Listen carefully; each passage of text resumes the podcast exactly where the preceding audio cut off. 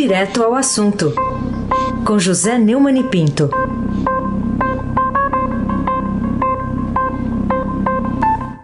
Oi, Neumani, bom dia.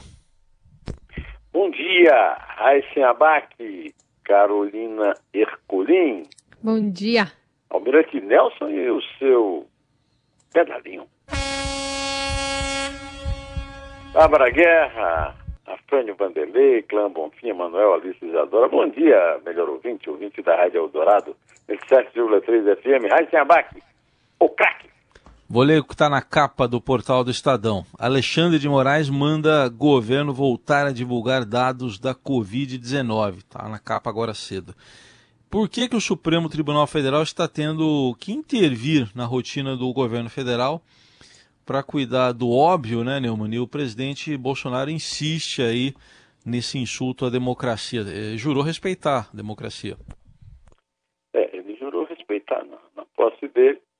Ele interveio no, no, Ministério da Saúde, pôs lá um, um general insignificante que ele controla e faz o que ele quer, inclusive esse golpe, que é um golpe que é, representa um crime de responsabilidade do ministro, ou seja, do intendente né, da, da, da saúde, do intendente, do intendente da saúde, o ministro Alexandre de Moraes, é, do Supremo Tribunal Federal, mandou o Ministério da Saúde retomar a divulgação da íntegra dos dados da Covid-19 em balanços diários, como estava sendo feito até quinta-feira, dia 4.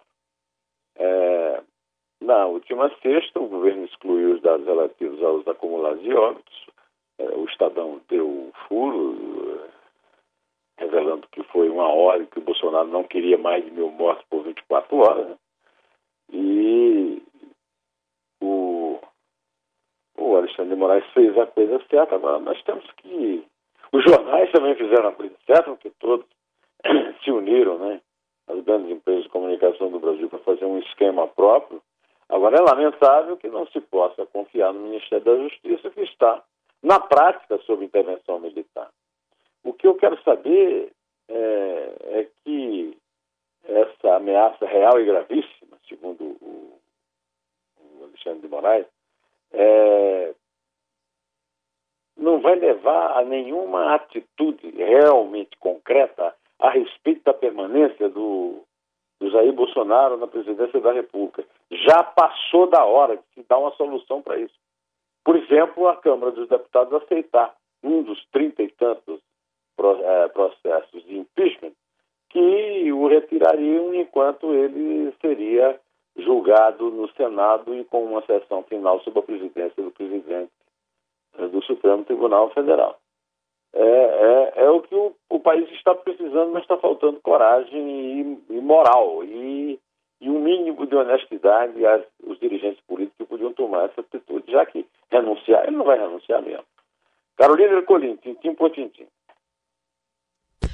Vamos falar também sobre o presidente do, do, do, do Supremo, Dias Toffoli, que criticou essa dubiedade do presidente Bolsonaro com a democracia.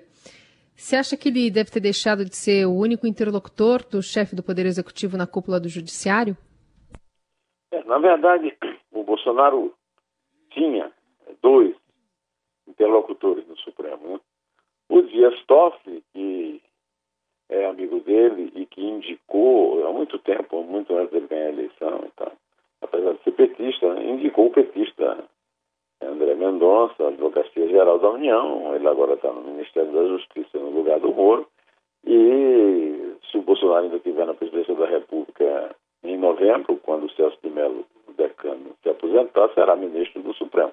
E aí voltará o Bolsonaro a ter interlocutor lá, porque parece que está perdendo também, e o perdeu o Dilma, e agora parece que está perdendo também o Dias Toffoli, que voltou depois de uma licença médica, é, ao, a, rotina e participou de uma cerimônia de lançamento do manifesto em defesa da, do Supremo Tribunal Federal e da democracia, assinado por mais de 200 entidades da sociedade civil. E então criticou os ataques ao Supremo, pediu a trégua entre os poderes por causa da pandemia e fez um apelo ao Jair Bolsonaro para que ele não tome mais atitudes dúbias, sem dar exemplos em relação à democracia. Atitudes dúbias talvez sejam problema com a língua portuguesa que o Dias Toffoli, como o Bolsonaro tem. As, as atitudes do Bolsonaro não são dúbias, não. Elas são fascistoides mesmo. Eu não diria que são fascistas, porque nem, nem nível intelectual para professar o fascismo do Mussolini ele tem.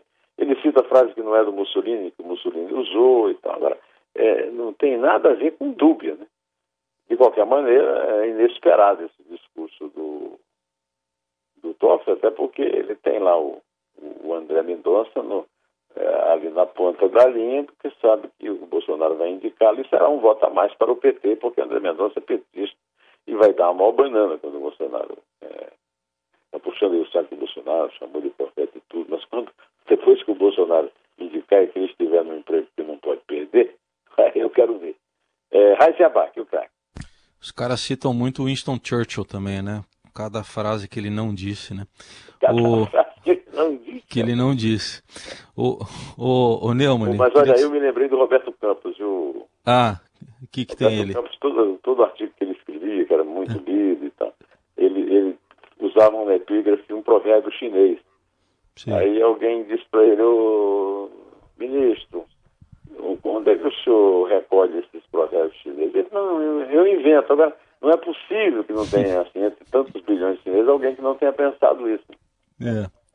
É o avô, o avô do atual presidente aí do Banco Central, né? Deve estar tá morrendo de vergonha lá na.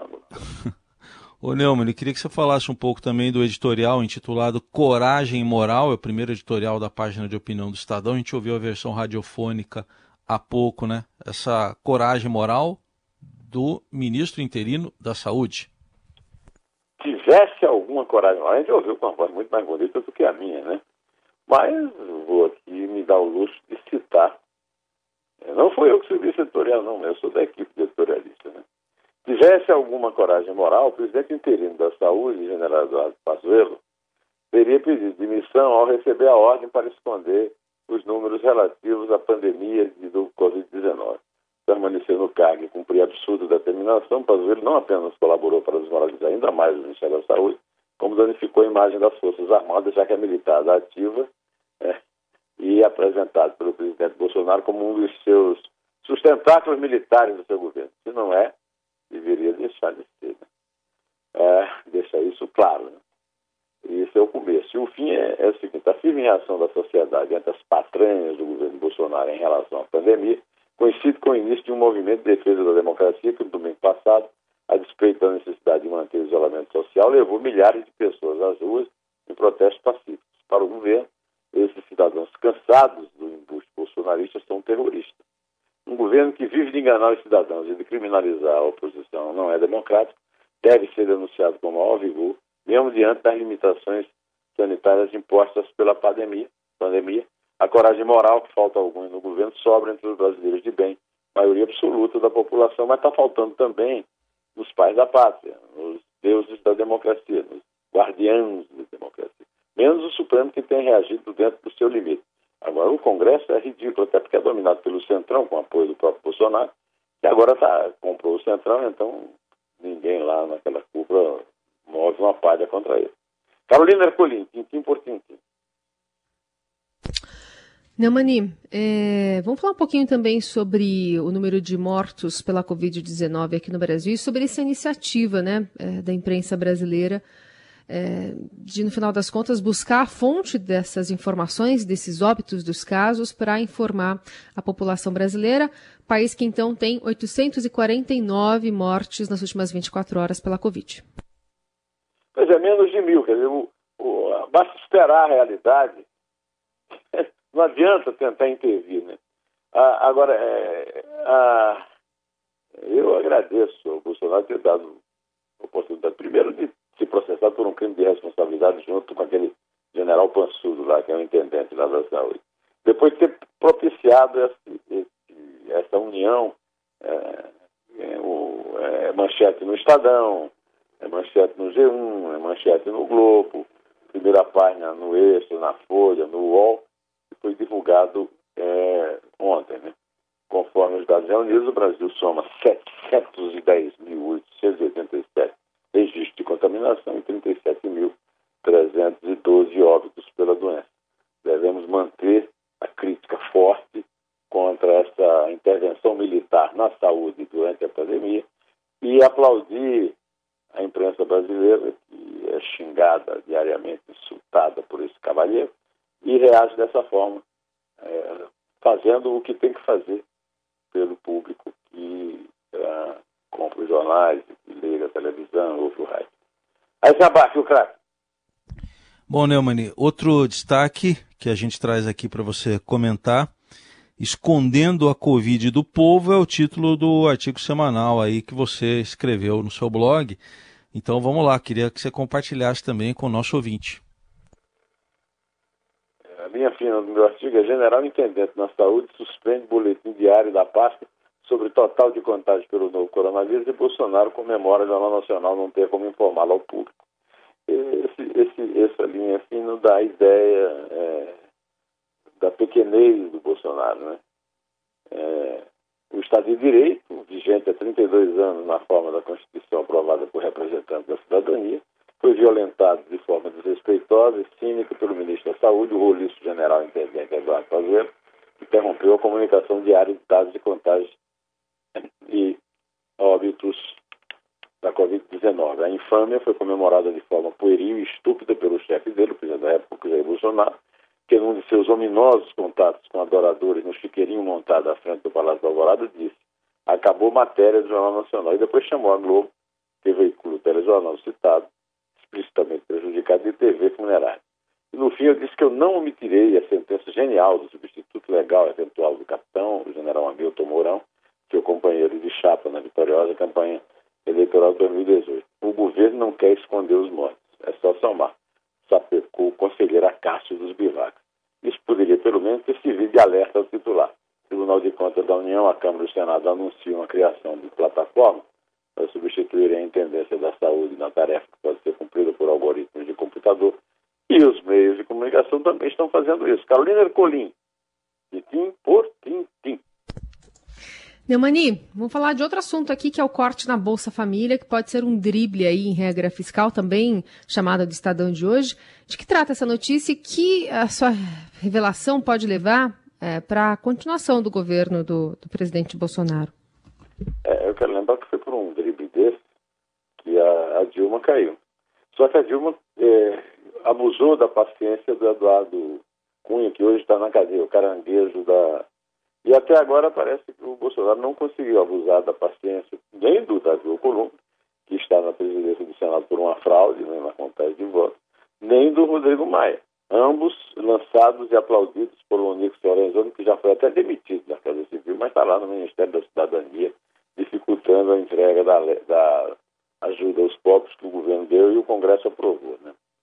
Esse remanejamento é mais um crime é, agora, a pergunta é, que é o, o, o, na prática, os créditos extraordinários abertos para bancar gastos de crise, da crise provocada pelo novo coronavírus, estão servindo para custear despesas previsíveis e não urgentes, como é o caso da verba para a Secretaria Especial de Comunicação da Presidência da República fazer propaganda do governo em vez de ser aplicada para matar a fome de famílias uh, no Nordeste. Né?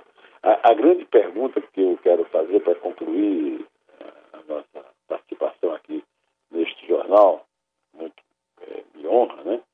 É, é, é, saber o seguinte: quantos crimes esse capitão que foi é, defenestrado do exército por terrorismo e indisciplina, mas que já cometeu muito mais delitos agora na presidência da República. Quantos crimes ele ainda vai é, cometer para que seja é, conduzido pela forma democrática, como manda a Constituição, e volta para casa, ou seja, para lá onde ele for. Não é uma novidade um presidente da República preso. O Lula já foi.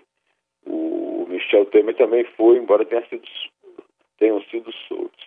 Então, de qualquer maneira, é uma pergunta que eu faço à, à elite dirigente no Brasil, e tenho feito sempre, principalmente quando tenho contato com eles, é quantos crimes o Bolsonaro ainda tem que cometer para ser punido por eles?